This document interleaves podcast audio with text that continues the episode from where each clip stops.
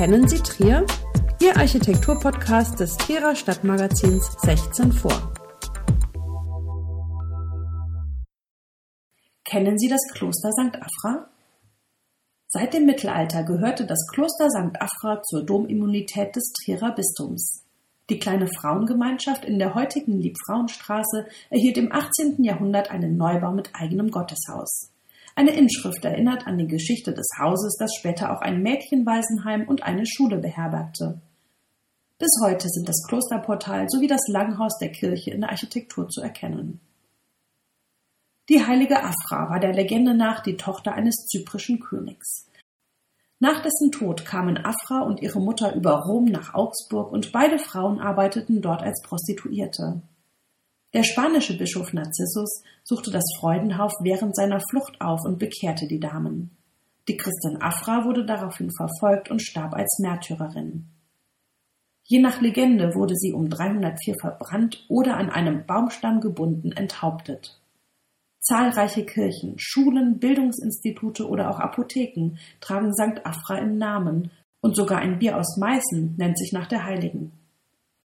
In Trier wird ein der Afra geweihtes Frauenkloster erstmal im Jahr 1271 erwähnt. Existiert hat es wohl schon länger. Die Ordensfrauen hatten die Aufgabe, erkranktes Dienstpersonal des Domkapitels zu versorgen und zu pflegen. Die Trierer Steuerliste nennt etwa 100 Jahre später neun Beginenhäuser in Trier, darunter auch die Gemeinschaft St. Afra. Es war die Blütezeit der neu entstehenden Klöster, Stifte und religiösen Gemeinschaften. Die zuerst in lockerer Gemeinschaft lebenden Frauen von St. Afra schlossen sich zu Beginn des 15. Jahrhunderts als dritter Orden den Franziskanern an. Neben einem Männer- und einem Frauenkloster bestand deren dritte Einrichtung aus den Tertianerinnen. Diese Laien orientierten sich an den Ordensregeln des heiligen Franziskus von Assisi und setzten diese innerhalb ihrer Lebenswelt um. Neben ihrer Tätigkeiten für die Angehörigen des Bistums versahen die Laienschwestern auch Kranken- und Totenwärterdienste in der Stadt. Diese Verbindung wird auch in der Architektur deutlich. Genau zwischen dem Kloster und der Kirche befindet sich ein Bogen zur gegenüberliegenden Häuserzeile. Hier war die Grenze zwischen dem Dombering einer eigens befestigten Stadt innerhalb der Stadt Trier, in der die Geistlichen und Angestellten der Kirche lebten. In der Barockzeit erhielt das Kloster einen Neubau, was wir anhand der Inschrift über dem reich verzierten Eingangsportal nachlesen können. In den großen Buchstaben des Textes verbirgt sich auch das Baujahr. Das Chronogramm hat folgenden Text. Funditus erie gebatur honori Dei divi Francisci et St. Afre patrone was bedeutet, von Grund auf wurde es errichtet zu Ehren Gottes, des heiligen Franziskus und der Schutzpatronin der heiligen Afra. Die hervorgehobenen Großbuchstaben sind lateinische Zahlenwerte. Addiert ergeben die Buchstaben D für 500, C für 100 und das I für 1 das Erbauungsjahr des Gebäudes, welches heute noch steht. Die insgesamt sehr schlichte Fassade wird erst durch den aufwendig gestalteten barocken Eingang zu einem besonderen Gebäude. Das Portal ist mit über Eck gestellten Pilastern, Voluten, Segmentgiebeln und mächtigen Gesimsen dreistufig gegliedert.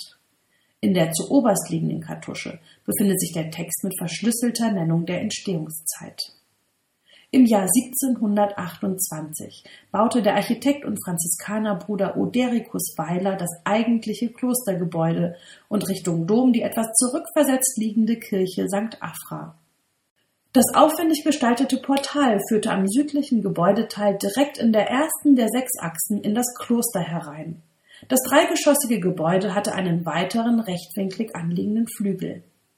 Etwas zurückversetzt befand sich direkt im Anschluss daran entlang der Straßenflucht Richtung Domfreihof das Langhaus der Kirche St. Afra. Die einschiffige Kirche war etwa 14 Meter lang und 8 Meter breit. Vier imposante Pfeiler mit attischen Basen und ionischen Kapitellen haben einst das Langhaus der Kirche St. Afra gegliedert. Die Klosterkirche hatte drei großformatige Rundbogenfenster, deren Form heute noch die ursprüngliche Nutzung des Gebäudes verraten. Seit dem Mittelalter und auch zur Bauzeit im 18. Jahrhundert war es üblich, dass Kirchen keine freistehenden Gebäude waren, sondern in die Straßenarchitektur eingefügt wurden. Das ehemalige Kirchenportal fand sich in dem ersten Joch ganz links. Die Außenmauern sind bis heute noch vorhanden, die Bauten selbst wurden aber nur kurz für ihren eigentlichen Zweck genutzt.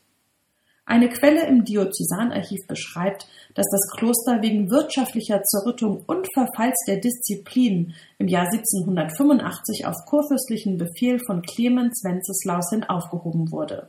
Nur knapp 60 Jahre nach dem Neubau der Anlage.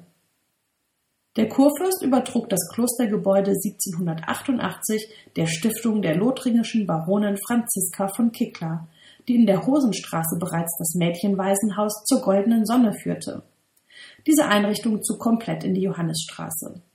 Aufgenommen wurden hier Trierer Kinder, deren Anstaltskleidung aus braunem Wolltuch, Schuhen und Wollstrümpfen bestand. Eine für die damalige Zeit sehr gepflegte Ausstattung. Knapp 20 Mädchen lernten hier nähen, stricken und spinnen und verließen das Haus mit Vollendung des 18. Lebensjahres.